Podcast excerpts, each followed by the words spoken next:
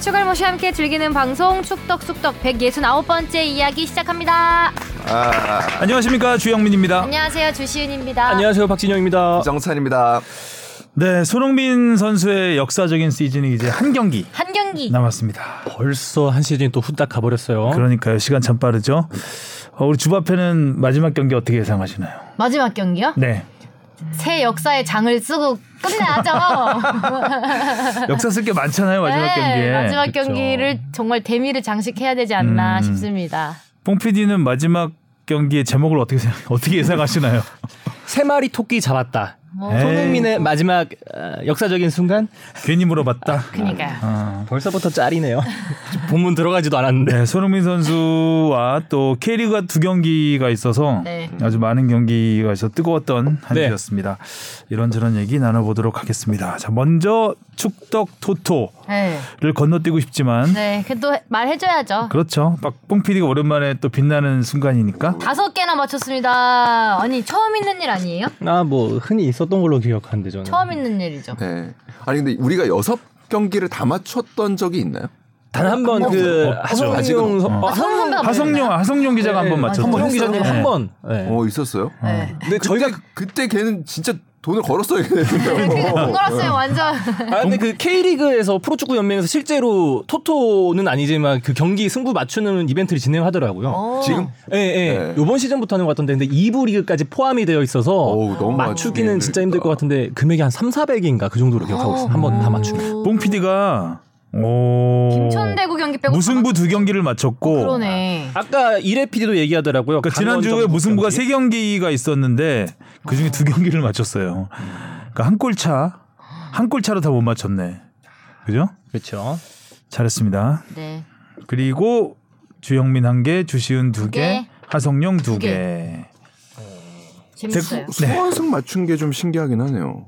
찍었죠 아, 뭐. 네. 수원승 성남이 요새 좀 음, 네, 뭐 그렇게 에헴, 성남이 에헴. 성남이 좀. 에헴이긴 한데 그러니까 그 경기가 정말 뭐 마지막에 승부가 결정이 됐잖아요. 그렇죠. 그래서, 또 극장골도 또 전진우 많이 선수. 났던 네, 경기고. 맞아요. 어, 이거를 다 맞췄다는 거는 어, 울산 그러네요. 인천 전북 강원도 무승부 네. 맞췄네. 어. 오. 이런 거라도 운이 따라야 되겠죠? 자, 문의로만. 좋네요. 네 댓글부터 가겠습니다. 네, 템레이님입니다. 수원 팬입니다. 큰 마음 먹고 오래간만에 대구 가서 직관했는데 영혼까지 아이고. 풀리고 왔네요. 아, 이거 지지난주 아, 경기였죠. 세징야 저도 참 좋아하는 선수인데 왜 하필 우리랑 할 때 돌아와서 와 세징야 있는 대구는 진짜 완전히 다른 팀이더군요. 왜 우리 팀은 외국인 선수 가차운이 이렇게 없냐? 가차가 뭐죠? 뽑기죠, 뽑기. 아. 뽑기를 가차라 그래요? 그 아마 제가 알기론 일본인가 거기서 뽑기 게임을 가차 이렇게 부르는 걸로 기억하고 아 있는데 그래요? 아닌가요? 잘 몰라요. 모르- 모르겠어요. 뭐 가차- 게임 용어예요? 가차는- 게임 용어예요. 네, 어. 게임 쪽에서 나온 용어. 가짜도 아니고. 그래도 수원은 이 경기를 발판으로 음. 반대 아직 뭐 아, 홈에서 좋아요. 네. 이경근 감독 오고서는 일단 홈에서는 그래도 승점 3점을 챙기고 있습니다. 그러니까요. 다음이요. 유자 TV님이요. 살라 챔스 네이션스컵 얘기 문득 생각나는데 손흥민은 아시안컵, 아시안게임 봉사활동, 프리미어리그 최장거리 이동 선수 이런 거 없었다면 이전 시즌들 성적이 어땠을지 후덜덜덜덜 월클 그러게 아님 말입니다. 그냥 레전드 음. 음, 일리는 얘기 같아요. 네. 네. 남인천님이요. 쏘는 아그본라허 말대로 맨시티 혹은 리버풀 갔으면 30골 이상 넣었을 것. 음. 아그본라온 혹시 누구죠? 대- 아 그 해설자입니다. 선수 아. 출신이고요. 네. 영국 방송에서 지금 그 코멘테이터 그리고 뭐 이제 펀딧이라고 하죠. 우리는 이제 그런 활, 활동을 하고 있습니다. 음. 정기원 해주시는 다비드리님이 뽕피디의 러브 R.I.P. 레스트 음. 어. 인 피스. 고이 알겠습니다. 고이 잠드소서. 네. 고이 잠드소서죠? 이게 러브를 이렇게 잠들어 버리게 해버리면 어떡하나? 앞으로는 부활 가능성이 있어요. 앞으로는 러브가 안 어, 온다. 진짜? 어, 아유, 아니 뭐 언젠간 열려 있지 근데 않겠습니까? 뽕 PD는 지금 같은 자, 사람과? 자기가 FA 됐다고 좋아하던데. 아니 저 그래요? 좋아. 아니 근데 그게 구단주님이 새로 있을 수 있으니까. 근데 러브콜이 안 온다는. 수요가 있어요. 수요 없는 공급이죠. 어. 아, 음. 네 플러스로 썰점은 FA 시장은 열리지 않았는데 혼자서 FA라고 음. 주장하는 아 웃기다. 네 썰점은 이정찬 기자님의 등장에 이런 질문 드립니다. 지난주에 우통 벗는 세레머니를 잠깐 지나가듯 이야기했는데 선수들이 우통을 벗는 심리가 무엇인지 궁금합니다. 더웠나? 그리고 AMH 주간 4차전 상대가 아직 미정이라는데 누구랑 어디서 한다 썰 풀어주실 수 있죠? 아, 그러니까 이렇게 얘기하니까 그러니까 원래 사실 그냥 가볍게 넘길 질문이었는데 마지막 한 줄 때문에 그러니까요. 우통 썰- 벗는 뭐 심리가 뭐죠? 이거 어떻게 알아 이거를 제가 근데 그 아 이걸 또 썰을 풀어야 된다고 생각하니까 제가 또 심리학과예요 심리학과 아. 출신이어서 열심히 풀어봐야 되겠다라고 생각을 하니까 답이 없죠 근데 사실 그 우통 벗는 세레모니가 원래는 인정이 됐었죠 그렇게 네. 예, 예전에는 경- 많이 예, 했죠. 경고를 준 거는 2004년부터 피파가 룰을 개정하면서 바꾼 음. 걸로 알고 있습니다 그 표면적인 이유는 어, 옷을 벗는 행위가 일단 비신사적이고 그리고 옷을 다시 입는 과정에서 시간을 지연한다라는 게 이제 어. 표면적인 이유였는데 사실 그거는 뭐 제가 볼 때는 내세운 원인이고 실제로는 정치적 종교적 메시지를 일단은 표출할 가능성이 있기 음. 몸 때문에 몸에 몸에다가- 아, 소- 속옷에 그렇죠. 새기거나 이래서 속옷이나 뭐 문신을 통해서 이렇게 그 음. 드러낼 가능성도 있고 그리고 또 스폰서 배려 차원도 있고 음, 그리고 아 또 그렇죠. 예, 스폰서가 새겨져 있는 옷이니까. 네, 음. 보통 그 순간에 사진이나 영상이 많이 찍히는- 제일 많이 네. 화- 회자가 되는데 그 순간에 이제 스폰서가 노출이 안 된다는 또 문제도 있고 음. 또 우리 우상혁 높이뛰기 선수는 옷을 입어도 우통 벗은 것 같은 느낌이 들던데. 네. 옷이 좀 헐렁헐렁하죠. 헐렁해서- 경고감이에요 옷이 유니폼이. 그리고 또 뭐 그 월드컵 같은 경우에는 어떻게 보면 상의를 노출하는 것이 그 부담을 시청자에게 부담을 줄 수도 있다, 음. 그러니까 불쾌감을 줄 수도 있다라는 뭐 이야기도 있기는 했었습니다. 근데 뭐 제가 보기에는 뭐 그렇게까지 깊게 생각하기보다는 뭐 그렇죠. 앞에 기쁨에 의해서 예. 뭔가 뭐 원초적인. 예, 원초적인 감정이겠죠. 에라이 뭔가를 집어 던지고 싶은 느낌. 근데 되게 원래 되게 화나면은 옷을 아. 집어 던지는 경우는 봤어도 흥분이죠, 좋을 때. 흥분. 네, 흥분, 극도 흥분 상태. 네, 흥분 그래서 아니 예전에 이거는 그 이거와 다 이거 어떻게 썰어 풀어야 되나 고민하다가 사실 예전에 사석에서 겨울에 홍성훈 선수가 야구 홍성훈 선수가 배팅 연습을 하는데 우통을 벗고 운동을 하는 거예요. 그래서 음. 제가 궁금해가지고 아니 왜 벗고? 이 겨울에 야외에서요? 굳이- 음. 아니 실내긴 아, 했어요. 실례긴 했나요? 이 겨울에 굳이 왜 그랬더니 이런 몸 몸 가져봤죠? 이런 몸 가지면 그렇게 아. 돼요. 그냥 그래서 아 이게 아까는 과시욕도 좀 있는 건가라는 음. 생각. 호날두처럼 몸이 예, 좀 주걱 예. 같은 선수들은 그런 몸 못 가져봐서 솔직히 그 심리를 잘 모르긴 하겠어요. 근데 음. 그럴 수 음. 일단은 뭐 흥분 상태라고 봐야죠. 극도 흥분 상태고 뮬리치 선수가 재밌는 일화가 있죠. 지난해 예, 이미 음. 예. 경고가 있던 상태에서 벗어가지고. 예, 멀티감을 까먹고. 음. 넣고 너무 신나가지고 흥분해가지고 벗자마자 아차했습니다. 음, 벗자마자 아차해가지고 아. 이- 난 퇴장이구나라는 거를 인지하고 더 이상의 세레모니를 생략했죠. 그러고 음. 심판도 심판이 웃으면서 웃으면서 다가와서 레드 나가라라고 카드를 음. 했던 일이 있었습니다. 뭐 그리고 4차전 4차전 아 뭐 일단은 축구협회에서 요런 거 자꾸 썰을 푸니까 축구협회에서 경기하기 시작했습니다. 축덕숙덕에서 이야기를 하면 음. 커뮤니티에 돌면서 협회로 자꾸 문의가 오더라. 아 아하. 진짜 저희가 오피셜한 예. 축피셜인가요? 네. 네, 그래서 협회를 좀 괴롭혀 볼까요? 아, 그래서 비공식적인 답변은 사실 들었지만 음. 공식적으로 이야기할 수 있는 건 이집트를 포함해 아프리카 남미 국가들과 접촉하고 있다. 네. 그리고 장소는 수도권이 유력하다. 음. 대충 기사에 나왔던 네, 얘기들 예, 예. 비공식적인 것만 답변을 음. 해줬네요. 네. 다음이요? 아쉽다. 석사까지만 할래님이요. 이번 편에 읽어주신 악플 너무 마음 아프네요. 항상 즐겁게 감사하게 청취하고 있습니다. 저와 같은 청취자들도 있다는 거 잊지 말아주세요. 앞으로도 좋은 방송 부탁드립니다. 감사해요. 감사합니다. 습. 습. 유행어 같아요. 예. 어, 이게 괜찮은데요? 세그니처럼 밀어? 네, 시그니처로. 토끼 의시님이요. 헐, 초반 댓글 마상. 주영민 기장님, 하서, 하성룡 기자님, 사랑 싸움, 꽁냥꽁냥 이쁜 사람. 그날부터 1일. 네, 그럼 아, 저희들- 저희의 사랑은 이미 고, 거의 잠들었습니다. 레스트 인 피스. 아. 네. RIP. 주하나 골대박 잘 봤어요. 볼빨 사선 탈 거야랑 남이춘 CPR 댄스 너무 웃겨. 골대박 촉 총 10부작으로 나오는데 3회나 아나콘다라니 다음 편 계룡 후레스팀과의 경기 기대할게요. 생일에도 열리라는 배뚜뚱과 주말 뉴스도 하고 수원FC 대 제주 시축하는 축구선수 주바페 바쁘다 바빠 오늘 축덕숙덕 술자리 토크 잘 보고 갑니다.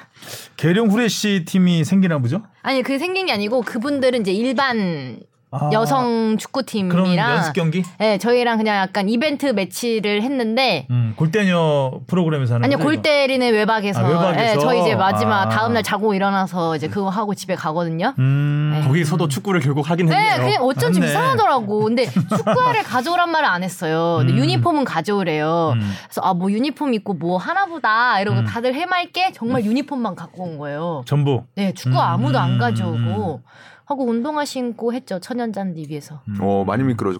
어, 좀, 네, 네. 다리 몇 번 찢었어요. 예, 그 미끄럽죠. 네, 음. 되게 다들 아프고. 결과는 오늘 나오나요? 그럼? 결과가 오늘 나오죠. 오늘까지 아하. 저희가 나와요. 안 합니다. 그러면 이 방송 나갈 때면 이미 결과가 나왔을 텐데 결과는 결과는 방송에서. 아, 아니 그, 수- 그 시축하는 거는 왜 안 알려줬어요? 몰랐어요. 아니요, 저 지난주 여기 와서 신나게 아, 했어요? 얘기했어요. 예, 했어요. 어. 근데 이제 그게 KBS 중계여가지고 음. 저희가 잘렸어요. 아 안 나왔어? 아뭘또 그런 거 그렇게까지. 저희가 생각해 보니까 또 정연 언니랑 은영 언니가 못 왔어요. 그러니까 또 음, KBS 출신이 KBS 없네. 신 아나운서들이 없었고, 근데 그 SBS 또 패싱? SBS 아나운서는 가고도 SBS 예능이었어서 아, 그런지 저희가 안 나왔어요. 살짝 음. 뒤끝? 음. 진짜 열심히 찾는데. 제가 중계 방송 음, 그러게 안 나온 방송이 안 것까지 다 나오면 좀 찾아봤는데. 그러네. 네, 진짜 열심히 찾거든요, 저희. 음. 아, 근데. 리포트 하려 그랬는데. 아, 정말 패싱인 게 뭐냐면은 이 시축 그 인사는 소감까지는 나오거든요. 나오고 어. 차는 걸 차는 순간 딱 넘겨버리더라고. 아 소감까지 하고. 네, 안녕하세요, 누굽니다. 인사는 나오고 음. 차는데 커트했어요. 아 그때 국장한테 전화 왔나 보다. 야, 넘기라고. 뭐, 넘기라고. 뭐 하는 짓이야? 어? 나빠. 니가 가라 내가 갈까님이요. 영국 4개 지역 부분 국가 진짜 뜬금없이 궁금한데 다음 주에 알려주세요. 이거 뭐 내용을 봤어요. 저도 찾아서 그래서 박진영 PD가 TC를 알려주더라고요. 이게 그 지난 방송에서 좀 얘기가 나왔던 뭔지 모르겠는데 난 영... 본인 기자 선배님께서 직접 아, 막 이제 스코틀랜드랑 예. 아, 스코틀랜드, 웨일즈, 네네, 아, 그런 얘기. 아 잉글랜드 네. 이렇게, 어, 음. 북아일랜드 이거를 왜 궁금하죠? 궁금해하셨어요. 내- 선배가. 내가? 네, 네, 네, 아까 그 물어보시더니 그러니까 궁금한 부분이 뭐였지? 기억이 안 나네. 그냥 어째 그렇게 필름 끊기신 거 아니에요? 만나면은 국가, 정말 술자리였나 보다. 국가, 를 어떻게 아 그냥- 국가 아아난이 국가가 나란 줄 알았어 지금. 아, 아. 아 국가 노래죠, 아, 노래. 국가를 어떻게 하는지. 네. 어. 뭐 바보 됐네 나는 정말 술 마신 사람 됐네 아 취해 올라오네 사실 뭐 영연방 국가들이 다 국가는 공식 국가는 갓 세이브 더 퀸으로 갔죠. 음. 그래서 뭐 뉴질랜드뿐만 아니라 뭐 호주에서도 사실 국가를 부를 때는 갓 세이브 더 퀸을 부르기는 하지만 그게 사실 영연방이 통합된 국가 원래 다른 분리됐던 나라들을 통합한 거다 보니까 음. 스코틀랜드도 그렇고 어, 웨일즈도 그렇고 그 이제 기존의 본인들의 국가가 또 따로 있습니다. 있죠 예. 있겠죠 그래서 특히 이제, 음. 브레이브하트란 영화 보면 어 그렇죠 또 프리덤을 외치죠. 얼마나 이렇게 사이가 안 좋은지 네. 나오죠 뭐 최근에도 한번 이제 그 독립해야 된다라는 움직임이 있었었고 계속 있죠 예 그리고 어 이제 뭐 브렉시트 상황에서도 잉글랜드 사람들과 스코틀랜드 사람들의 그 브렉시트에 대한 의견이 굉장히 엇갈렸었습니다. 예, 스코틀랜드 사람들은 남아야 된다라는 그 생각을 갖고 있어서 좀 더 갖고 있었던 걸로 기억을 하고요. 여튼간에 근데 이제 이 네 나라가 각 거기서 나, 나온 거죠. 이제 국가 대항전이라기보다는 각국의 축구 협회를 음. 대표해서 이제 경쟁을 하는 대회이다 보니까 어 이제 우리는 모두 축구 대표팀 경기 이제 A 매치 앞에 앞서서는 내셔널 앤썸 그러니까 국가 제창을 하는데 이 과연 이 네 나라들은 어떻게 하는 거냐라고 했을 때 각각을 부르는 경우도 있습니다. 아. 이제 럭비 같은 경우에 보통 이제 월드컵이나 이제 축구에서는 사실은 이 네 나라가 서로 맞대결을 하는 일이 많지는 않아요. 왜냐하면 좀 기량 차이도 나고 월드컵이 동시에 나오는 일도 음. 그렇죠. 근래에는 평가전을 예. 하지도 않고 네, 많이 없어서. 음. 근데 럭비는 잉글랜드가 5위고 스코틀랜드가 7위고 웨일즈가 9위예요. 그러니까 전 세계 10위 안에 이 세 팀들이 다 다 들어가 있는. 있다 보니까 월드컵에서 만나는 일도 잦습니다. 음. 이런 경우에는 이제 스코틀랜드는 플라워 오브 스코틀랜드 어, 이제 1990 이거 아마 이거를 국가로 이제 재창하기 시작한 것도 어떻게 보면은 1997년 럭비 대표팀이 우리는 참고로 잉글랜드와 럭비 다르다. 담당입니다. 지금 말이 길어지고 있는데 네. 음. 예, 뭐 그렇게 해서 오늘 축구가 궁금한데 예, 부르고 축구에서도 마찬가지. 유로에서 이런 일이 있었죠. 유로에서 잉글랜드하고 스코틀랜드가 격돌을 했을 때 각각 서로 다른 이제 국가를 불렀던 어. 경우가 있죠. 그러면 이제 다른 나라하고 할 때 네. 영국 내 협회가 아니라 다른 국가하고 할 때는 그냥 아니, 그래도 영국 국가를 부르나요? 그러니까 스코틀랜드에서는 그래도 좀 그 스코틀랜드 대표팀은 스코틀랜드 국가를 부르는 음. 경우가 그 스코틀랜드 국가라고 부르기는 좀 애매 애매하긴 아, 한데 예. 그러니까 어, 스코틀랜드 스코틀랜드 민요. 아, 그 대표 애매하죠. 곡을 예. 앤섬. 예. 앤썸이죠 뭐. 어, 정선아리랑과 예. 이량아리랑 뭐 이렇게 부를 순 없고 부릅니다. 그래서 음. 최근에는 또 영국에서는 법도 발의된 적이 있었어요. 물론 뭐 통과되지는 않았지만 그러니까 자꾸 이렇게 나오니까 잉글랜드에서도 그럼 우리도 우리 국가를 따로 만들자. 아, 음. 그냥 가세이브터 퀸은 전체의 국가로 남겨두고 잉글랜드는 잉글랜드만의 뭘 또뭘 만들자. 뭘 만들자 뭐 이런 얘기도 발의가 됐었지만 뭐 크게 예, 호응을 얻지는 못했습니다. 음. 음. 디테일하게 또 조사를 하고 따로 아, 하는구나. 그렇죠. 네. 지그리 지그리진즈 FC님이요. 요새 지상파 중계가 예년보다 잦은 것 같습니다. KBS1, SBS에서 올해 벌써 몇 경기씩 한 것 같습니다. 지상파 중계권 계약이 바뀌었을까요? 그리고 중계료는 얼마나 될까요? 음, 네, 뭐 대회비고요. 이것도 음. 이제 뭐 저희가 뭐 오피셜로 말씀드릴 수 있는 내용은 아니지만 아무튼 중개권 계약이 바뀌었다기보다는 서로의 이해관계가 좀 맞았다고 봐야겠죠. 그러니까 연맹은 계속해서 지상파의 중계를 원해 왔고요. 그게 뭐 중개권료를 수익을 원해서라기보다는 조금 더 많이 노출되기 위해서 그리고 어 여러 매체에서 그러니까 좀 채널을 다양화하는 전략을 세우고 있습니다. K리그는 그러니까 지난번에도 중개권 뭐 쿠팡 얘기 나왔을 때도 얘기를 했던 것 같은데 네. 음. 어 그래서 그러면서 아주 잘하고 있다고 봐야 되겠죠. 네 그러면서 저희도 좀 원했던 것 중에 하나가 이제 뉴미디어 권리 이런 것들을 좀 해결을 한 부분들이 있죠. 음. 자 질문으로 가보겠습니다. 이정찬 기자 왔다고 질문이 왔어요. 음. 하성룡 기자 때는 텅텅 비었는데. 자 무엇이든 물어보세요. 아. 음. 축구던시님이요. 좋은 방송 잘 듣고 있습니다.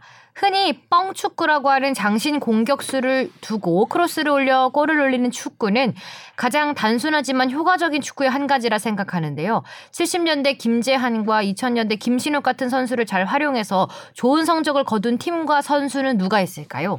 사실 이게 조합이 좀 필요한 부분이에요. 그러니까 음. 그냥 한 명의 맞아. 원톱 공격수를 그, 그 키가 큰 선수를 활용해서 잘하는 건 현대 축구에서는 이제는 사실상 좀 어렵고요.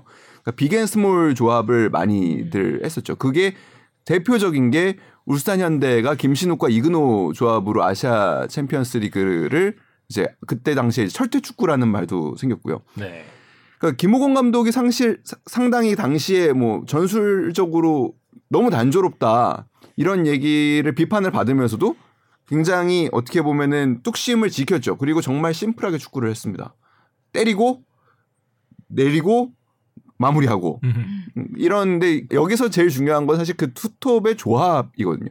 그 둘의 관계가 굉장히 중요하고 호흡이 되게 중요해요. 근데 그 부분에서 어, 김신욱 선수하고 이근호 선수의 장점이 서로 굉장히 잘 어우러졌던 거죠. 음. 그리고 아시아에서는 일단은 수비가 탄탄하고 이렇게 직선적인 공격을 했을 때 통할 수 있다라는 거를 굉장히 잘 보여줬던 좋은 사례라고 생각합니다. 특히 어, 아시아에서 우리나라에서도 타겟형 스트라이커가 음. 항상 통했죠. 네, 그쵸. 항상 대신 국제 대회, 저는- 그러니까 월드컵이나 이런 데서 대표로 뽑히지 못하는 경우가 음. 굉장히 많았죠. 많죠. 음, 네. 뭐 김신욱 선수 이전에도 우성용 선수라든가, 네. 예. 80년대 김용세 선수라고 190 넘는 스트라이커가 있었습니다. 뭐 이런 그 장신들을 이용해서 장신들을 골문 앞에 두고 올려서 마무리하는 이게 이제 국내 축구에서는 굉장히 잘 통했고 대신 이제 외국 팀들 뭐 유럽이나 남미 팀들하고 하면은 잘 조금, 예, 음. 그쵸. 먹히지 않기 때문에 국제 대회에서는 그런 선수를 오히려 뽑지 음. 않는 약간 그 국내 우성현 선수도 아마 득점왕 했는데 대표팀 뽑혔는데 아마 제, 제대로 출전 음. 못하고 이랬던 경우가 많이 있었던 것 같긴 한데 어 하여간 음. K리그에서는 그런 경우들이 많이 있었고 항상 시도해 왔던 지금은 많진 않죠. 그렇죠. 오히려 외국인 외국인 스트라이커를 놓고 하는 경우는 그쵸. 좀 있어도 국내 선- 우리나라로. 네, 국내 선수를 타겟형으로 위주로 쓰는 경우는 많지 않은 것 같아요. 대표적인 어떻게 보면은 좀 아쉬웠던 사례가 최순호 감독이 사실 좀 그런 아 최순호 스타일이었죠. 감독도 있었군요. 예. 예, 최순호 감독은 최순호 그래서 감독도 사실 타겟형이 아닌데 장신이었나요? 네. 최선동 감독. 당신이죠. 187? 당신이죠. 아 진짜요? 네, 어, 의외로 되게 크시네. 어, 저는 굉장히 커요. 실제로 만나봐도 굉장히 근데 큽니다. 딱 보면 타겟형이에요. 외모로 네. 음. 외모로 딱 보면. 근데 발기술이 너무 좋은 선수라 아, 네. 이 선수를 타겟형으로 쓰기엔 너무 아까운 부분이 있었던 거죠. 그래서 근데 최순호 감독이 그래서 강원의 초대 감독이 됐을 때 김영우 선수를 그런 식으로 활용을 했었죠. 음. 그래서 오. 김영우 선수한테도 그런 얘기를 많이 했어요. 그러니까 자기는 타깃형, 그러니까 타깃형 스트라이커라는 건 뭐냐면 타겟은 움직이지 않는다라는 게 일단은 타겟입니다. 그렇죠. 우리의 표적은 움직이지 않잖아요. 우리가 표적을 두고 거기다 쏘는 거지. 그러니까 많은 움직임을 갖고 가는 선수가 아닙니다. 기본적으로 타깃형 스트라이커라는 자리는. 최순호 감독 감독 시절을 얘기하는 거구나. 그렇죠. 나는 감- 아니, 최순호 선- 음. 감독의 선수 시절을 아니 얘기했어. 선수 시절에도 자기가 그런 비판을 많이 받았대요. 그러니까 음. 그렇게 많이 움직이지 않는 아. 부분에 대해서. 근데 아. 자기는 괜찮다고 생각한대요.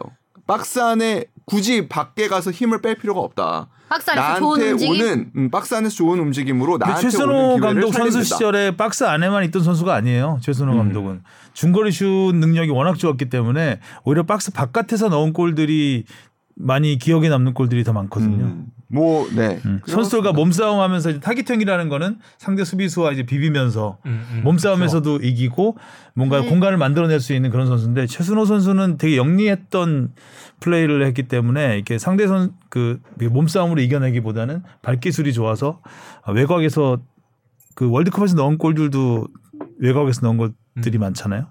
그래서 그런 유형의 선수들이 국내 이제 K리그에서 득점 왕 경쟁을 펼치면서도 사실은 대표팀에 못 갈 때 늘 이제 화제가 되고 논란이 되기도 하죠. 그래서 당시에 뭐 예를 들면은 그 김영호 선수도 굉장히 좋은 기록을 갖고 있었지만 사실 대표팀과는 인연을 잘 맺지 못했고 음. 유병수 선수 같은 경우에는 어뭐 득점 왕까지 했지만 결국에 뭐 이렇게 또 대표팀에서는 또 좋은 결과를 얻지 못했고 현재로서는 주민규 선수가 지금 음. 또 좀 그런 계보를 어떻게 보면은 이어가고 있는 상황이죠. 그러니까 타겟형에 대한 오해죠. 음. 그러니까 국내에서 통하는 타겟형은 해외에서 해외에서 안 아니요. 통한다라고 생각하기 국제무대의 때문에 경쟁력이 없죠. 벤투 감독도 이제 그런 면에서 아무튼 안 통할 것이다. 우리는 한군 타겟형으로 한 군데 있는 선수는 원하지 음. 않는다고 하는 거죠. 네, 활동량이 필요하다고 생각하는 거죠. 네. 기본적으로 타겟형 하면 이제 수비는 안 된다는 이 편, 편견이 좀 깔려 있기 때문에 음, 또뭐 느리다. 뭐. 이런 네, 느리고 평가가. 수비는 안 되고 약간 그런 게 있죠. Why always me님입니다. 근데 네, 차분해졌어요. 어휴, 지쳤나 봐. 아니. 쑥떡쑥떡 방송 잘 듣고 있는 샤이 청취자입니다. 항상 고퀄리티 방송 감사합니다. 궁금한 점이 있어 댓글을 남깁니다. 최근 중국이 2023 아시안컵을 포기했습니다. 떠오르는 유력 후보지로는 한국, 일본, 카타르, 인도, 우즈베키스탄이 있다고 유력이 너무 많은 거 아니에요? 그러네요. 음. 혹시 한국은 생각이 없나요? 예전에 들었던 기억으로는 한국이 국제경기 대회 지원법으로 인해 2023 여자 월드컵, 2023 아시안컵 다 개최를 포기했다고 들었습니다. 두 번째 궁금한 점은 각 월드컵 본선 진출국이 이제 서서히 카타르 현지 훈련장과 숙소를 정하고 있던데 한국은 마지막 후보 중에 훈련장과 숙소를 정했나요? 자, 마지막 궁금한 점은 이제 월드컵 트로피 투어가 UAE에서부터 오만으로 시작해서 여러 나라 투어를 도는데 한국엔 언제 올까요? 혹시 오게 된다면 일반 시민들에게 공개할까요? 여러 가지의 궁금 포인트 읽어주셔서 감사합니다. 항상 좋은 방송 감사히 잘 듣겠습니다. 네. 아시안컵 중국이 포기한 거 좀 저는 좀 의아하긴 해요. 예, 이게 아직 1년이나 남았고. 예. 근데 물론 뭐 준비해야 할 것들이 많죠.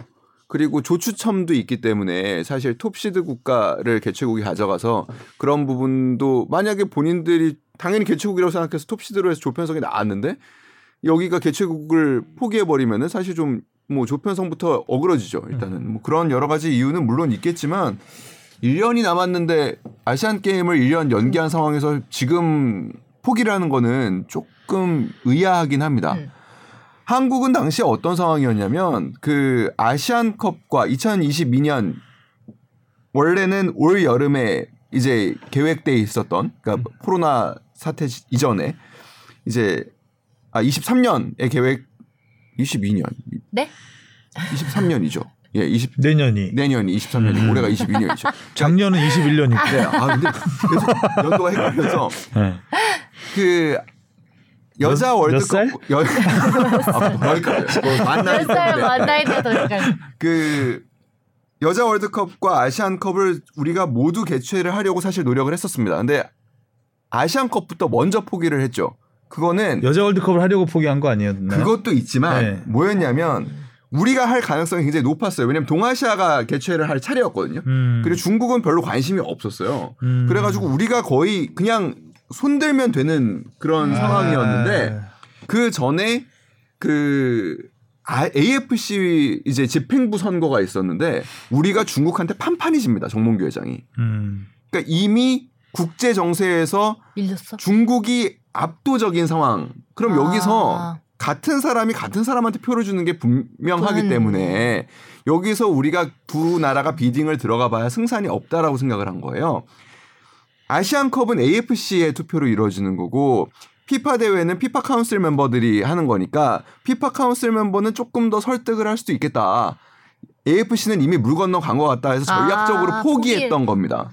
근데 중국이 신청한 상태였어요 그때가 네, 아니면 네, 네. 한 신청- 상태였어요. 네, 신청은 아. 했- 이제 뒤늦게 신청을 했죠 중국이. 음. 근데 중국이 뒤늦게 신청을 한 거는 AFC가 중국한테 부탁을 해서 들어온 거였습니다. 원래는 아. 의사가 별로 없었어요. 음. 뭐. 근데 중국이 일단은 워- 워낙 강한 자금을 갖고 있고 그리고 지금 AFC의 마케팅을 이제 중국 자본들이 맞아. 들어가서 이제 많이 하다 보니까 AFC 차원에서는 중국한테 사실상 부탁을 한 거죠. 들어와서 니네가 하면 어떻겠냐. 그러니까 이런 음. 국제 정세의 흐름상 정 회장이 판단할 때는 이거를 계속 가봐야 의미가 없다라고 음. 생각을 했던 거죠. 그래서 당시에 포기를 했던 거고 여자 월드컵에 집중을 하겠다고 표면적인 이유를 내세웠지만 사실은 사실 어떻게 보면 여자 월드컵이 가능성이 더 낮았는데 뭐 그렇지 않아요?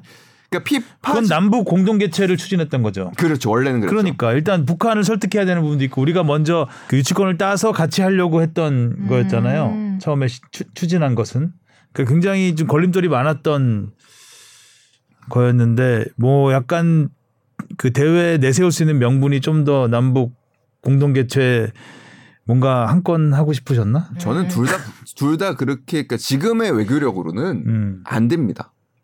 그러니까 지금의 음. 이런 국제 정세를 파악하는 능력과 음. 결국에 AFC의 헤게모니 싸움과 피파의 헤게모니 싸움에서 철저하게 지금 밀려나 있는 상황에서는 제가 보기에는 그 쉽지는 않습니다. 어쩌다 이렇게 된 거죠? 뭐 정세 파악을 잘 못하고 있는 부분도 있고요. 음. 우리가 우리의 사실 기량이 AFC에서 좀 높은 편이잖아요. 높죠. 예, 그런 거에 비해서 사실 20세 대회나 그러니까 지역 AFC 20세 대회나 23세 대회를 했을 때의 관심은 굉장히 떨어지는 편입니다. 음. 국내에서 했을 때 네. 음. 그러니까 실제로 우리 20세 월드컵도 우리나라 경기를 제외하고는 사실 흥행에 실패했었죠. 그렇죠. 음. 2019년 19년이 아니고 17년이었죠. 17년에 아. 이제 우리나라에서 음. 했을 때도 그래서 사실 어 관중이 꽉 차야 대회의 가치가 사실 높아지고 주최사의 브랜드 가치가 높아지는 거거든요. AFC 혹은 피파의 그런 점에서 본다면은 사실 조금 우리는 약간 음. 네, 조금 좀 핸디캡이 있는 상황이죠. 그런 거를 과거에는 사실 뭐 정몽준 회장이 워낙 그런 외교력이 또 좀 강했던 케이스니까 아, 그런 거를 좀 풀어냈었는데 특히 이제 아프리카하고 아주 긴밀한 이제 소통을 통해서 풀어냈었는데 지금은 일단은 AFC의 헤게모니는 중동으로 다 넘어가 있고 음. 동아시아는 협력하지 못하고 있고 음. 한중일이 지금 협력이 안 됩니다. 일단 서로 간에 다 이해관계가 달라서 그런 점이 뭐 지금 앞으로는 쉽지 않은 상황이죠. 근데 요거는 되게 기회일 수 있다라고 생각해요. 아시안컵 실제로 이런 인프라를 갖추고 당장 한다고 했을 때 할 수 있어요. 할 수 있는 나라가 몇 나라가 없습니다. 음. 동아시아에는 우리나라하고 네. 한중일이죠, 일본 뭐. 정도. 음. 중국이 지금 포기를 한 상황. 포기를 했으니까 한국, 일본, 뭐 앞- 중동의 카타르나 중동에서는 카타르 아랍에미리트, 아랍에미리트. 뭐 요 정도인데 음. 사실은 뭐 그래서 카타르 언론에서는 지금 벌써 이제 작업을 시작을 했죠. 우리가 월드컵을 하니까 그, 그 시설 거를 이용하면 된다. 그대로 하면 된다. 아, 그러니까 잘 해낼 자신이 있다 행정력에서 이렇게 지금 제 언론 플레이를 하고 있는 거고 음. 우리 같은 경우에는 일단은 어떻게 개최지가 정해질지를 파악하는 게 우선이다. 관심은 있다. 라는 상황입니다. 너무 모르네. 약간 느낌이. 그렇죠. 사실 음. 그러니까 이런 거를 모르고 있는 거 자체가 저는 조금 좀 답답한 그러면 뭔가 좀 그 시스템에 문제가 있다는 건데 축구협회 저는 이 문제가 크다고 축구협회로 봅니다. 주- 예, 축구협회로 전화 많이 하시기 바라겠고요. 한국이 대체되면 거의 뭐 2002년 월드컵의 분위기가 날 수 있을 정도의 열기가 살아나겠죠. 일단 손흥민 네, 선수의 전성기에 그렇죠. 열리는 네. 뭐 마지막 아시안컵일 수도 있고요. 음. 그리고 아시안컵 일단 기본적으로 저희가 뭐 기본적이라고까지 하긴 그렇지만 예선 통과는 당연한 것이고 네. 어, 우승을 항상 도전하는 나라이기 때문에 어, 대회 전체를 이정찬 기자가 잘 쓰는 표현대로 오롯이 즐길 수 있는 음, 오롯이. 어, 오롯이 즐길 수 있는 대회이기 때문에 근데 그러게 너무 밑반이 안 되고 있네요. 그러게요 시스템 어떻게 전화하세요, 여러분. 자뭐 전화를 AFC에 하셔야 돼요. 네, 제가 볼 때는. 전화번호는요? 네. 검색하세요.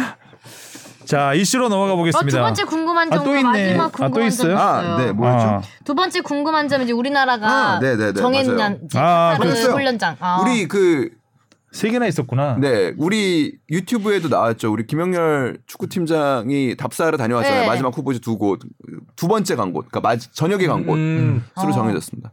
그래서 그때도 그렇게 얘기하셨던 것 같아요. 두 번째가 유력하다고. 네, 음. 뭐 별로 얼마 돌아보지도 않고 약간 그랬다고. 저희 근데 그 전부터 보긴 봤대요. 계속해서 네. 꽤 오래 전부터 어, 후보지를 골라왔기 때문에 박진영 PD가 그때 비디오 먹고 잘 만들었었는데, 그러니까 뭐 그 벤투 감독이 거기 가서 막 꼼꼼하게 얘기했던 게 우리가 여기서 그 훈련하다가 5분 뒤에 다른 쪽으로 가면 그때 뭐 어. 물 뿌려줄 수 있나요? 뭐 이런 거 그치, 물어봤던 그치. 고고 고기. 파주처럼 해달라. 예, 예, 예. 음. 뭐 아주 잔디 상태까지 꼼꼼하게 점검을 했고 벤투 감독은 사실 그런 부분에서는 굉장히 준비가 철저하고 꼼꼼한 사람이긴 해요. 음, 악마의 그거- 디테일이에요. 예, 그래서 뭐 아, 꼼꼼한- 방에 들어오는 일조량 이런 일조량, 것까지 다 음. 그게 컨디션 회복에 굉장히 중요한 영향을 미친다고 음. 해서 매번 월드컵 때마다 나오는 뉴스죠. 일조량. 음. 예. 커튼 뭐 안마 커튼. 안마 커튼 나오고. 있는지 없는지. 러시아 때는 이제 백야 백야 때문에 더더욱 네. 그랬죠. 자, 그리고 세 번째는 트로, 월드컵 트로피. 아 네. 8월에 옵니다. 오 진짜요? 일반에게 공개는 뭐 이게 결국에는 그 행사니까 근데 일반에게 공개가 된다고 해가지고 가까이 가서 만져보거나 그럴 수 있는 아, 건 그건 당연히 안 안, 되고. 안 네. 되고요. 그래서 지금 어떤 프로그램을 하는지는 좀 봐야 되겠지만 아무튼 8월에 공개가 대부분 됐었죠. 음. 그 전에는 됐는데 이제 코로나 이슈도 하고 하기 때문에 저도 어, 구경 갈래요. 어느 정도 어 가시고요. 네, 구경 가야겠다. 음.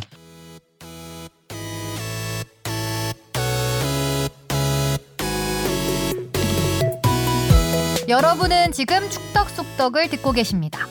잊지 말고 하트 꾹. 어? 자 이슈로 넘어가겠습니다. 뽕 PD 역시 토끼 나왔네요 제목에. 되게 네. 좋아하네. 네. 마- 그럼 다음 주도 세 마리, 이번 주는 두 마리, 마리야? 한 마리 늘었네요. 거의 뭐 두 마리 치킨도 아니고 세 마리. 네. 둘둘 치킨도 아니고. 왜 호, 토끼를 좋아해? 어, 호식입니까? 음. 자 토끼라고요.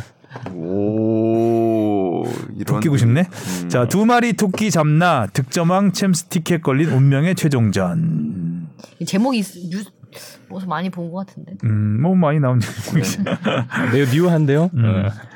자, 일단 뭐 분위기가 네. 아주 묘하게 흐르고 있습니다. 네, 신의 기운이 토트넘을 아까- 비추고 네, 있어요. 우리가 바라는 쪽으로 많이 기울고 있어요. 일단 토트넘의 챔피언스리그 진출 가능성은 높아졌고 어, 손흥민의 득점왕 경쟁에서의 부담도 살짝 덜어냈고 음. 그죠? 티- 그러니까 팀을 항상 우선시했기 때문에 손흥민 선수가 이번에 골 욕심을 좀 낼 수도 있지 않을까. 전반에 좀 리드를 잡는다면 대량 득점을 혹시나 한다면 어. 아, 대량까지도 아니에요. 1대 0만 한 골만 넣어도 음. 후반 되면 좀 손흥민을 동료들이 밀어주지 않을까. 네. 도와줄 수도 있는 것이고 손흥민 선수의 욕심을 좀 더 낼 수도 있지 않을까. 어쨌든 토트넘이 일단- 일단 아스널을 꺾으면서 분위기를 확 바꿨습니다. 진짜 최대의 분수령을 음. 잘 넘겼죠. 넘어갔죠. 예. 여기서 졌으면 끝나는 거거든요. 네. 끝나죠. 예, 여기서 졌으면 끝나고 사실 뭐 딱 두 경기로 지금 전세가 완전히 뒤바뀐 거예요. 네. 그렇죠. 그 전에 제가 기억하기로는 그 한 통계 업체에서 계산했던 챔피언스리그 진출 확률, 토트넘의 진출 확률이 4%였나 그랬는데 음. 지금 두 경기가 지나고 나서 96%? 확 뛰었거든요. 네, 96%. 그만큼 진짜 어, 한 시즌의 판도가 이번 두 경기에서 갈리지 않았나. 네. 음. 그런 것들이 지금 되게 많아요. 사실 그러니까 말한 대로 이제 챔피언스리그의 확률도 확 뒤집혔고요. 손흥민의 득점 확- 확률 그리고 이제 도박사들이 이제 하는 베팅의 이제 배당 또 굉장히 낮았는데 지금 상당히 올라와 있는 어. 상황입니다. 물론 아직은 살라가 압도적으로 높습니다. 음. 왜냐면 마지막 한 경기가 남아 있는 상황에서 손흥민 선수가 한 골을 넣고 살라가 못 넣거나 음, 혹은 살라가 보다 한 골을 더 많이 넣어야 되는 상황이기 때문에 사실은 뭐 그냥 확률적으로만 보면 당연히 살라가 훨씬 높습니다. 네? 근데 음. 그 격차가 굉장히 많이 좁혀졌죠. 그러니까 지금의 이런 추세라면 뭐 충분히 기대해 볼 만한 모든 많은 것이 걸려 있고 그렇습니다. 음. 아스날전에서 사실 세 골을 다 손흥민 선수가 이끌었다고 해도 될 정도로 음. 그렇죠. 어, 골이 있는 곳에 손흥민이 다 했던 경기 그리고 우리는 홀딩을 발견했습니다. 아, 아. 홀딩에 홀딩 파울, 어. 홀딩에 차징 파울. 홀딩에 뭐 차징에 다 했죠. 그래서 네. 니키 아, 니키 음. 엘보까지. 일본 어. 어, 그리고 경투기였는데 음. 아스널 위험해. 팬들은 그래서 더 분노하고 경노했던 그러니까 아스날 입장에서는 비기기만 해도 유리한 고지를 점할 수 있었던 상황이잖아요. 그렇죠. 근데 괜히 막 뭐 어떻게 해보려고 했던 건지 음. 그러니까 뭔가 손흥민 선수를 자극을 하려고 했던 것 같아요. 뭐 예전에 반칙을 당하면은 좀 이렇게 보복성 플레이라고 의심될 만한 액션을 취한 적도 몇 번 있었잖아요. 우- 욱해서 뭐 그런 것까지 노렸는지는 모르겠지만 진짜 지속적으로 경기 내내 괴롭히는 모습을 음. 보였단 말이죠. 근데 오히려 그러다가 자기 발에 자기 꾀에 걸려 넘어진 음. 손흥민을 듯한. 완전히 타겟으로 했죠. 네. 일단 경기 초반부터 손흥민은 손흥민을 괴롭혀라 이게 거의 미션이었던 것 같아요.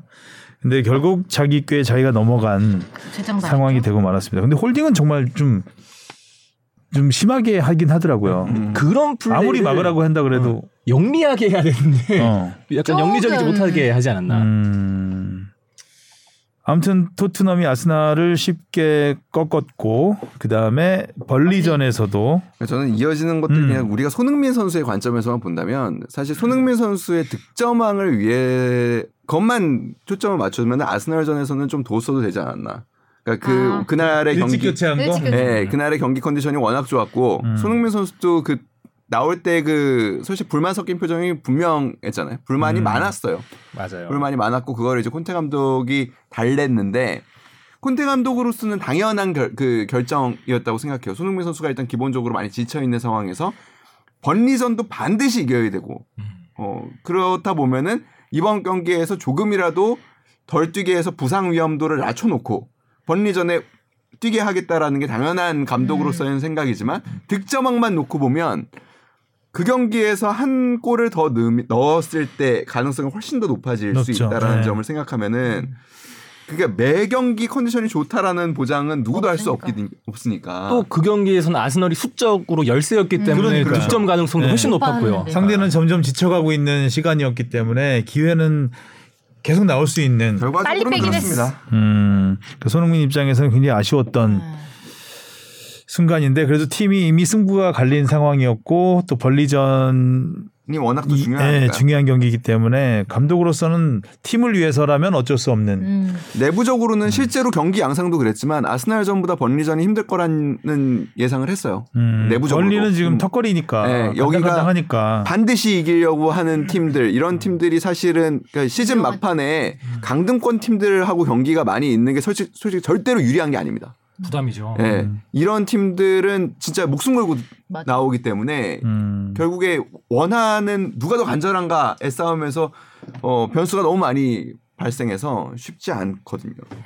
벌리전에서 손흥민 선수가 정말 결정적인 기회 두 음. 번을 잡았습니다. 근데 이거는 골키퍼가 너무 잘했다라고밖에 할 수 없는 무쇠팔 포프. 어, 슈팅도 너무 잘했고 골키퍼는 더 잘했고 그래서- 아, 슈팅까지 가는 과정도 다 되게 좋았죠. 음. 그래서 세, 그 왼쪽 다 왼쪽 세세뇽이 이제 컵백 음. 혹은 크로스를 나- 준 상황이었는데 뭐 손흥민 선수의 위치 그리고 상황 그리고 수비의 포메이션 같은 거가 다 아주 잘 맞았고 그 마무리도 완벽했던 근데 막 이제 골키퍼를 넘지 못했죠. 음. 음, 하나 아쉬웠다면 어, 손흥민 선수가 PK를 찼으면 하는 바람들이 있었는데 음. 어, 좀 성공 확률이 높았다면 찰 수 있었겠죠.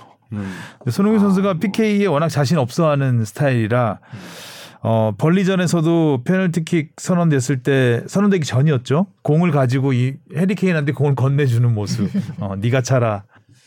이게 그 사실 그 전부터 이야기가 왔 돼 왔어요. 그러니까 이미 아스날전이 끝난 다음에 현지 언론에서 묻습니다. 그러니까 케인한테 만약에 마지막 경기 노리치 시티전에서 손흥민 선수 그러니까 PK가 났는데 그 손흥민 선수한테 그럼 양보할 거냐? 이 선수는 지금 그 득점왕을 득점왕 노리고 노리고 음, 있는데라고 물어봅니다. 음, 음. 했더니 케인이 그때 그럽니다. 팀의 승리가 우선이다. 그러니까 한마디로 음. 사실 그렇게 양보할 생각이 없다라는 뜻을 그렇죠. 분명히 한 어. 거죠. 근데 그게 음. 내 득점이 우선이다. 아, 예전에 내 득점이라고 딸까지 음. 팔려고 말했던 사람인데. 그 네, 근데 네. 결국에는 이때 손흥민 선수의 사실 그 움직임이나 이런 시퀀스도 되게 재미있거든요. 그리고 의미도 다 있어요. 그러니까 실제로 이제 VAR의 송신을 듣기 시작하잖아요. 그때 손흥민 선수가 공을 찾으러 다닌 거예요. 음, 음. 그때 공을 찾으러 간 의미가 선수가 토트넘 선수로서 이게 PK라고 확신한다라는 모습을 보여주면 심판도 해- 그거에 흔들린다는 거예요. 음. 음. 그러니까 내가 공을 찾으러 다녀가서 공을 갖고 와서 그냥 찍어 놓으면 음. 아 쟤네는 제가 확신하고 있구나 이거 이거 핸드볼이라고 그러니까 그런 그런 일련의 그 시퀀스들의 심판이 영향을 받을 거라고 생각해서 공을 찾게 다닌 거라고 하고 그리고 케인한테 주는 거는 어떻게 보면은 당연한 손흥민 선수는 왜냐면 일단 팀이 지금 현재 0대 0이고 반드시 이거를 만약에 못 넣었다가 득점왕 개인 득점왕 만들어 준다고 못 넣었다가 만약에 비기면은 아, 박제되죠. 어. 영원히 아. 박제되죠, 진짜.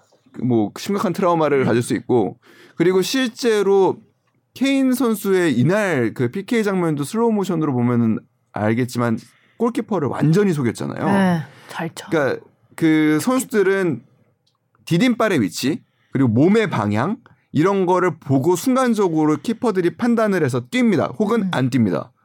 근데 이번에 케인은 찰 때의 발목 각도를 보면 누구나 가운데로 찰 수 있는 상황에서 그냥 꺾어서 그 구석을 네. 쳤거든요. 진짜 잘 차는 거. 예. 그러니까 그거는 그러니까 이 선수가 괜히 지난 4년 비키 동안 어렵죠. 예, 네. 어려워요. 그리고 음. 그 엄청 긴장되니까 음. 심리적 압박. 그렇죠.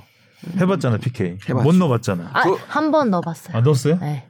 아니 저희도 그 이제는 조금 없는데 기업 축구 대회가 사실 상당히 많은 경기가 PK로 결정이 돼요. 기협 기자협회 축구 대회 말하는 네. 거죠. 아, 예. 근데 그 부담이 상당합니다. 상당하니까요, PK는. 상당해요. 기자협회 얘기 계속하면 우리 술자리 네. 되니까.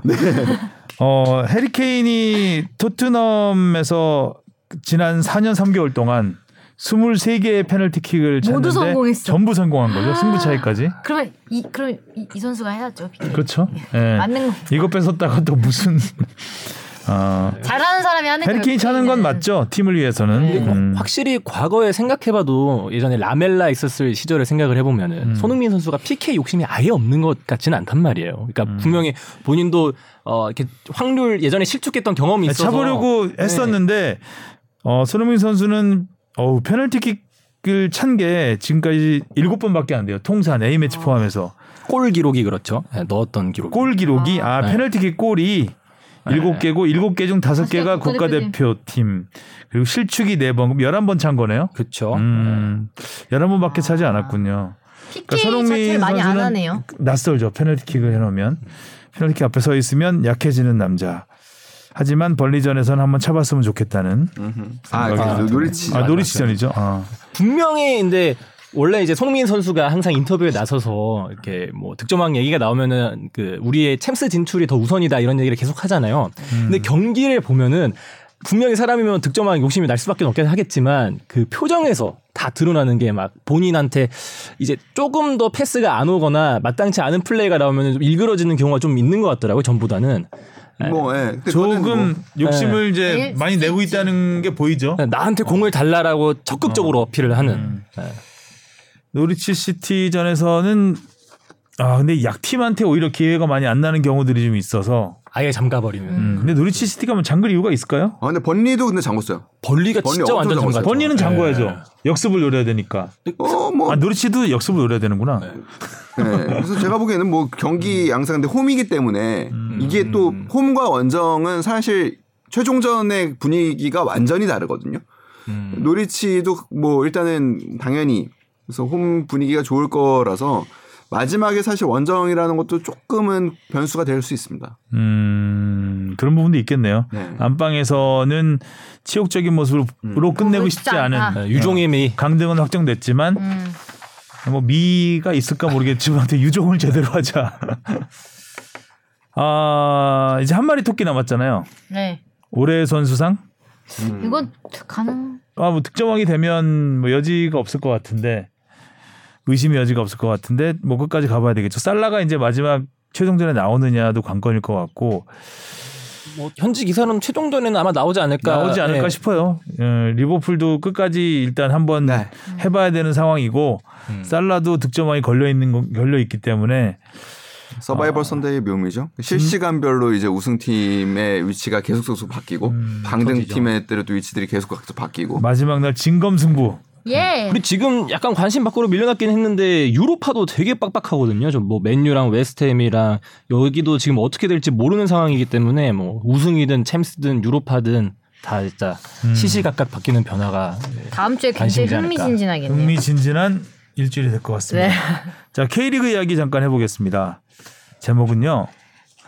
어, 애청, 자 박진영 씨께서 보내주셨는데요. 어, 제목을 간절했던 만큼 더 4년 침묵 깨고 더 세진 전진우.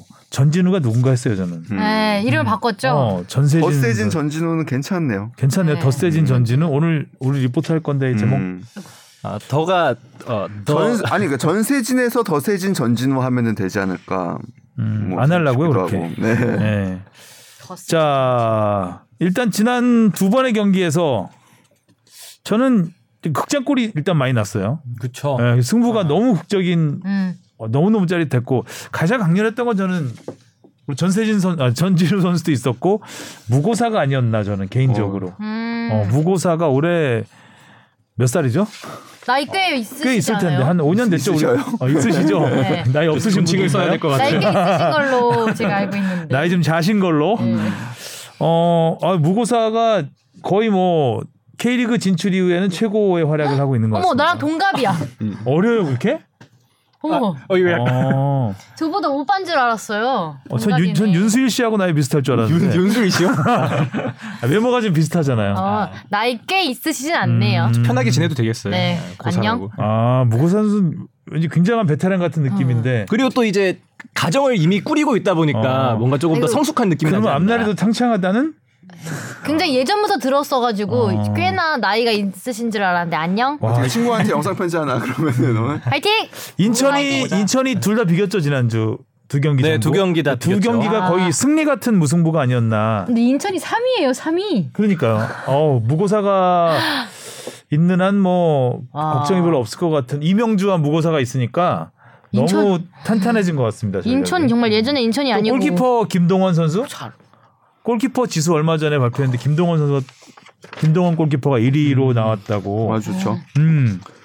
그리고 그 기술적으로도 사실 무고사 선수가 저는 그렇게 기술적으로도 훌륭한 선수인 아. 인지는 사실 잘 몰랐었어요. 음, 그러니까 물론 결정력이 좋고 그다음에 일단은 최전방에서 결정력과 파괴력이 좋은 선수라고 생각을 했었는데 이번 울산전의 6분에 나온 골 장면은 조현우 선수가 나온 거를 보고 로빙으로 그 위치에서 음. 찼잖아요. 야, 그거 아, 정말 그거는 뭐- 시도하기 쉽지 않은 슈팅이었는데. 네, 네. 그 어제 밤에 열렸던 경기에서도 그 발리 슈팅. 어, 발리 슈팅을 자기 혼자 원터치로 만들어서 넣었잖아요. 또 트래핑에서. 부럽다. 음. 놀랍습니다. 어떻게 하는 거니? 지금 주바페 원고에다가 무고사는 친구라고 쓰고 있습니다. 네. 친구 하나 생겼습니다. 고사, 우리 고사. 네. 아, 네, 슈팅 무고사가 고사하겠다고. 네. 아, 그래, 아, 아쉽네요.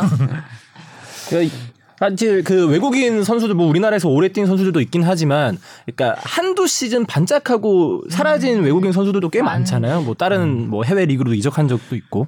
근데 그거- 지금 음. 워낙 무고사 선수가 뭐 사실 지난 시즌도 주춤했다고 하지만 지난 시즌에도 뭐 어, 뭐한 세- 골 넣었네요. 지난 아, 시즌은 시즌은 코로나 아니구나. 시국에 막 갔다 와- 외국 나갔다 오고 이랬죠. 대표팀 갔다 오고 어, 그러느라고 네. 반, 반, 그, 아무튼 안 나갔죠? 그래서 그, 안 나- 나갔나요? 예, 예, 예, 안 나, 네. 그 가족에 뭐가 있지 않았나요? 그때 뭐그 아버지 뭐 네, 돌아가시고 아버지 돌아가시고 네. 뭐 몬테네그로 몬테네그로죠. 네. 네. 몬테네그로 대한의 후예네요. 그, 그죠? 대한의 후배. 네. 예, 예. 음. 뭐 지난 시즌 말고는 계속 꾸준하게 두 자릿수 득점을 해주고 네. 있으니까 그동안에 잔류를 할 수 있었던 비결이에요. 그쵸 맞아요. 맞아. 네. 무고사 없었으면 근데 지금은 이제 그렇죠. 뭐 이명주 선수가 들어오고 수비가 굉장히 베테랑들로 탄탄해지고 아까 뭐였죠? 진짜 골키퍼까지 좋아지면서 가차운이었나? 이제는 뭐, 네, 가차운. 가차운이 있어요 인천이. 예. 음. 어, 특히 이제 울산한테 그러니까 2대 1로 비긴 거. 비긴 거. 어. 근데 조금 아쉬운 물론 수준이 아쉽죠. 있을 2대 거예요. 0으로 예. 이기다가 아, 두 골을 내주면서 비겼는데 거의 뭐 승리 같은 무승부라고 볼 수 있고 뭐 어제도 대구였죠? 세징야구의 거의 그야말로 진검승부. 네. 네. 아. 슈퍼웨인과의- 둘다뭐 골이 예술이던데. 프리킥 세징야. 와 아, 세징야 내 무가사고. 어. 감동받고 지금 스포츠버거로 세징야 원더골 뭐 한 개 만들려고 어, 대기하고 맞아요. 있습니다. 세징야는 역시 세징야. 와. 아, 둘 다 대단하다. 음. 부럽다. 일단은 6월 A 매치에 그래서 뭐 울산도 사실 질 뻔한 경기를 그래도 뭐 음. 그렇죠. 네, 그래도 승점 1점을 잘 챙겼죠. 그 중에서 이제 아마노 선수도 잘했는데 아마노 선수도 6월 A 매치에 그리고 무거사 선수도 6월 A 매치에 차출될 가능성이 굉장히 높은 음. 음. 상황이 됐습니다. 아마노 선수가 그럼 월드컵까지 나갈 가능성도 있- 있죠. 어. 어, 물론 있죠. 아, 지금 그 뽑는다라는 거는 뽑을 가능성이 있다라는 건 당연히 월드컵을 염두에 두고 아마노 선수가 나이가 좀 있죠. 있죠. 어. 아마도 근데 근데, 뭐- 또 근데 또- 웃고 아, 알고 보니까 너 네. 친구고 아마노도 친구 아니에요? 우리 모두 어. 친구. 제- 그래도 그렇게 많지는 않은 걸로 제가 기억을 하고 있었는데 아 이제 기억이 안 나요 숫자는 잘. 아, 검색 아마노가 되게 많네요, 사람이. 음. 아마노 준으로 검색하면 됩니다. 91년생이네요. 어, 네, 어. 적지 않은 나이죠. 오빠네요. 음. 그리고 생각보다 울산과 전북이 주춤. 그쵸? 그죠? 음. 둘 다 무승부하고. 울산과 전북은 사실 지칠 수밖에 없죠. 그 그렇죠. 챔피언스리그에서 그 많은 경기를 짧은 기간에 치르고 와서 음. 사실 뭐 이제 하는 상황인데 그래도 울산이 조금은 전북보다는 낮게 위기를 지금 넘어가고 있는 것 음. 같고 그러니까 사실 뭐 질 경기를 비기고 그리고 강원 같은 경우에는 이기고 그러니까 이런 식으로 조금씩 그래도 위기를 조금은 더 수월하게 넘어가고 있는 것 같고 전북은 조금 더 힘겨운 상황인 것 같고 그렇습니다. 뭐 전북도 물론 강원한테 지고 있다가 뭐 뭐, 삼부 네, 뭐 넣자마자 바로 또 네, 넣어가지고. 넣어서 뭐 승점 1점을 챙기기는 했지만 뭐 어떻게 보면 같은 상대를 상대로 강원을 상대로 울산은 이기고 강원은 지다 비기고 뭐 이런 것들이 조금은 분위기가 조금은 차이가 있을 수밖에 없는 맞아요. 그러니까 음. 어, 울산이 원래 예전 시즌들을 생각을 해보면은 가끔씩 되게 어처구니없이 대패하는 경우가 있었단 말이에요. 시즌 지거나. 시즌 막판에 주로 그랬죠. 네. 근데 지금 어, 최근 경기에도 뭐 뭐 두 골 먹혔지만 두 골 또 따라가면서 무승부까지 하고 최근에 이제 이번 시즌 8승 중에서 절반인 네 4승이 역전승이라고 하더라고요. 여덟 승 여덟 승 8승 중 아, 네. 여덟 승. 근데 아무튼 그래서 아홉 전 아홉 전 여덟 승. 그러니까 구도를 놓고 보면 일단 울산이 벌어놓은 승점을 잘 관리하고 있어요. 네. 그래서 2위하고 지금 5점 차를 유지하고 있으니까 음. 그러니까 1위를 계속 유지할 가능성이 예, 단 뭐 당장은 높다는 거죠. 그리고 음. 성남이 좀 이제 11위 강원과의 승점 차가 이제 6점 정도로 벌어져서 조금 어려운 상황. 그러니까 일강과 일약이 지금 좀 굳어지고 있는 상황이고 제주의 약진이 굉장히 돋보이긴 하죠. 음. 돋보이죠. 예. 수원 삼성도 좀 그렇고요. 네, 제주는 주민규. 이제 거의 선두권으로 올라왔습니다. 음. 오늘 저녁에 2위예요. 또- 2위 네. 제주가. 오늘 저녁 경기가 그래서 중요하죠. 울산과 제주가 맞붙는. 아, 울산과 제주인가요? 어. 아, 토토 또 흥미진진하네. 그리고 음. 그 전에 우리 그 통화했던 그 김현희 사무 이제 단장님이신가요? 음. 예. 울산의 사무국장이셨거든요. 그리고 지금은 아하. 음. 제주의 또 아. 김현희 더비인가요? 예. 제주 단장이셨죠. 제주 그때? 단장이시죠. 예. 더비가 됐네. 음. 그리고 전 그렇습니다. 아까 누구야? 전진우 전진우 선수. 선수. 전진우 선수 얘기 좀 해볼까요? 이 선수가 이 선수는 진짜 엘리트 코스를 제대로 밟은 선수죠. 음. 그래서 20세 월드컵에서도 굉장히 주목을 받았던 정종용호에서 음, 이강인과 함께 예, 이강인 선수 그리고 또 전진우 선수는 또 뭐가 유명했냐면 조영욱 선수하고의 이제 또 라이벌로 음. 또 많이 화제를 주목을 구도가 받았어요. 어떻게 형성이 됐나요? 누구랑 일단 서울과 수원이니까요. 아 서울과 수원. 음. 예, 그리고 이제 전진우 선수는 또 메탄고 출신이기도 하고 그래서 어 이제 뭐 유스 슈퍼매치에서의 활약도 돋보였었고 그래서 수원 어 팬들의 기대를 굉장히 한 몸에 받았었고 음. 그리고 20세 월드컵에서는 근데 결정적인 순간에 좀 결정적인 모습을 보여주지 못해서 음. 제가 그때 저 폴란드에 있을 때도 좀 눈물을 많이 음. 흘렸던 걸로 기억을 해요. 그래서 뭐 조용욱 선수가 좀 달래주고 이랬던 기억이 저도 나는데. 네. 어 그리고 그 뒤로는 이제 중요할 때마다 이렇게 좀 부상을 음. 음. 예, 부상으로 그 인해서 상무에서 그 버스 사고 그렇죠. 아, 어, 예. 그때 전세인 선수가 타고 있어서 그 후유증이 또 있었고 네. 계속된 부상과 부진 음. 불운했죠 어린 나이에 네. 한참 꽃피울 나이였는데 조영욱 선수는 계속해서 성장하는 사이 음. A 대표팀까지 예, 발탁되고 전세진 선수는 점점점 잊혀져가는 음. 맞아. 입장이었는데 이름을 바꾸고 또 이런 말하면 또 이름 바꾸시는 분들 많을 수도 있는데 어 근데 뭐 야구 꽤 있지 않나요? 야구에서는 네. 굉장히 음, 많죠. 많죠, 많죠. 예, 그래서 같은 장명소 가서 네. 다 바꾸시고 막 그런. 아, 그래요? 어. 예. 장명 그 맛집이 장명서가 있다고. 좋다고. 예, 예. 음. 최희진 선배가 갔을 걸요 비디오 예, 그- 한번 그래서 갔었죠. 아. 그 자- 아그 장명소? 장명소를 그 예, 네, 예. 부산에 음. 있어요, 부산에. 아 거기서 바꿨어요? 아 거기서 바꾼지는 모르겠어요. 네. 아. 예. 롯데, 롯데 선수들이 좀 많이 바꿨죠. 근데 보통 선수들이 이름 바꿀 때는 부상, 그러니까 이 계속된 부상이 음. 음. 겹칠 때, 음. 뭐 특별히 내가 되게 좋을 때마다 부상으로 솔직히 경기에 못 나간다라는 거는 굉장한 선수들한테는 큰 아, 그쵸. 스트레스여서, 음. 예. 그 장명소 좀 가르쳐 주시고요. 이따가 그래서 이번에 사실 모처럼 성남전에서 굉장히 극적인 골을 넣었죠. 근데 이 경기도 굉장히 극적이었어요. 어허 우리 뽕 PD 전진우를 전지우라고 썼네. 아, 지금 모른 척하고 있었는데. 또 장명을 하고 있었네 여기서. 아하. 나 오타 내면 어떻게 안 바꾼 돼. 이름인데 지금 또 바꿉니까? 네, 이 경기에서 보면은 계속 근육 경련이 올라왔죠. 그러니까 응, 얼마나 힘- 보통 우리가 힘들면. 음. 한쪽 올라오면 그쪽이 계속 올라오는 올라와요. 말이었는데 양쪽이 다 올라왔어요.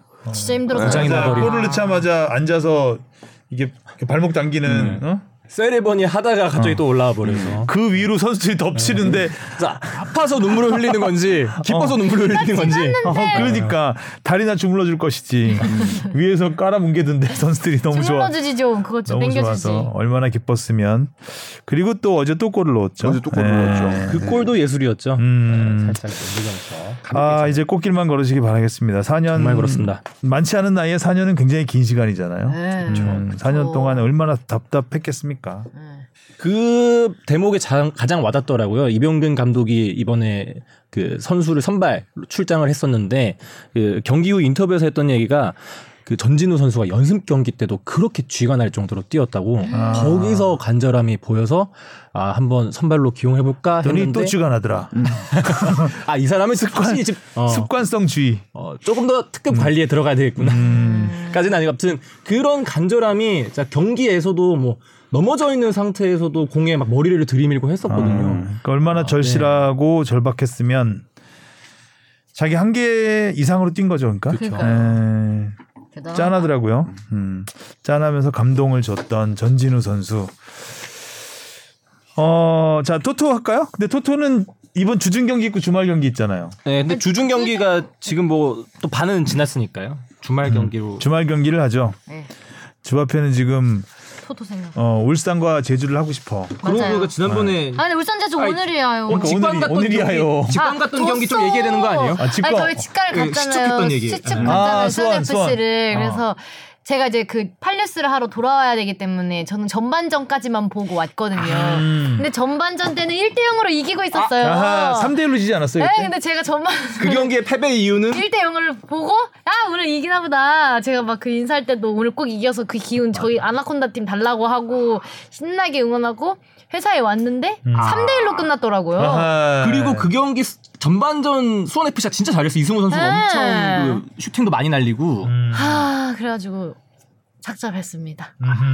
이승우 선수가 서서히 이제 견제를 좀 받는 것 같죠. 아무래도. 어, 응. 진짜 타이트하게 붙더라고. 어. 요 좀 그- 수원 FC가 살짝 지금 제도에 걸렸습니다. 실제로 보니까 딱 그 이승우 선수의 움직임은 음. 그 눈에 엄청 띄더라고요. 또 경기장에서 보니까. 음. 그래서 오랜만에 굉장히 즐거웠는데 음. 이제 결과가 이렇게 돼서 우리 모두 미안해했어요. 손 FC. 시추까지 했는데 고개 숙이고 나왔다는 네. 소문이. 아니야 1대0으로 나왔다니까 그때는 음. 아, 당당하게 나왔지요. 네. 음, 잘 빠졌네요. 네. 남은 동료들은 남아 있고 3대 1 패배를 지켜보고 어, 토, 토끼였네요. 네, 전 그렇습니다. 한 마리 토끼가 튀었네요 거기서. 그럼 몇 마리 토끼 남아 있었나요 거기? 아. 아니 거기 한 마리만 아, 있었어요. 한 마리 있고 두 마리 시축에 한 마리 튀고 너무 많이 놓쳤네 토끼를. 아쉽습니다. 파이팅 알겠습니다. 손 FC. 알겠습니다. 자 그러면 토토 아시죠? 네. 네. 근데 울산 제주는 오늘 경기라서 네. 안녕. 주말 경기 가겠습니다. 네. 서울 성남 아 서울 서울 잘 나가요. 뭐, 서울. 서울이죠. 레닌범 서울. 있잖아요 레닌범 혁명적인 축구를 하고 있다는. 음. 올 서울인가요? 무승부요. 오 포항. 역, 역으로 가보는 거죠. 뭐 그냥. 그렇죠. 네. 포항대 인천 아, 아. 아, 잠깐 포함 몇이지 지금 아, 3, 포항. 4위전이네 음. 무승부요. 포항. 그럼 저는 인천 음. 포항이 저 그렇죠. 이번에 친구 사귀었는데. 아, 맞아 무고사 네. 그렇지, 파이팅 무고사. 음. 김천 대 울산 울산. 아 저도 울산. 저도 울산. 그럼 저는 무승부 제주 대 수원 수원 삼성입니다 아. 제주 저도요. 제주. 저 무승부. 대구 대 강원 강원이 이길 때가 되긴 했는데 안타깝네요. 강원. 최용수 감독에게 한 표를 던지겠습니다. 강원. 전 대구 세징야 대구. 많이 틀리겠다 정찬하고. 네. 자 수원 FC 대 전북입니다 전북 수원 FC 응원한다며. 아 맞다 이거는 시축하고 그냥 튀어? 집 나간 토끼. 이거는 뭐 어. 지금 네. 나간 토끼 됐네 어. 외양간이라도 고쳐야 출가, 되는데. 출가 외토끼. 어. 아니, 그 경기까지만 딱 하고 이제는 토토는 맞춰야 되니까 지난 경기 두 경기밖에 못 아, 맞췄단 맞춰야 말이에요 예. 맞춰야 되니까 맞춰야 되니까 전복. 아 무슨 저는 수원 FC.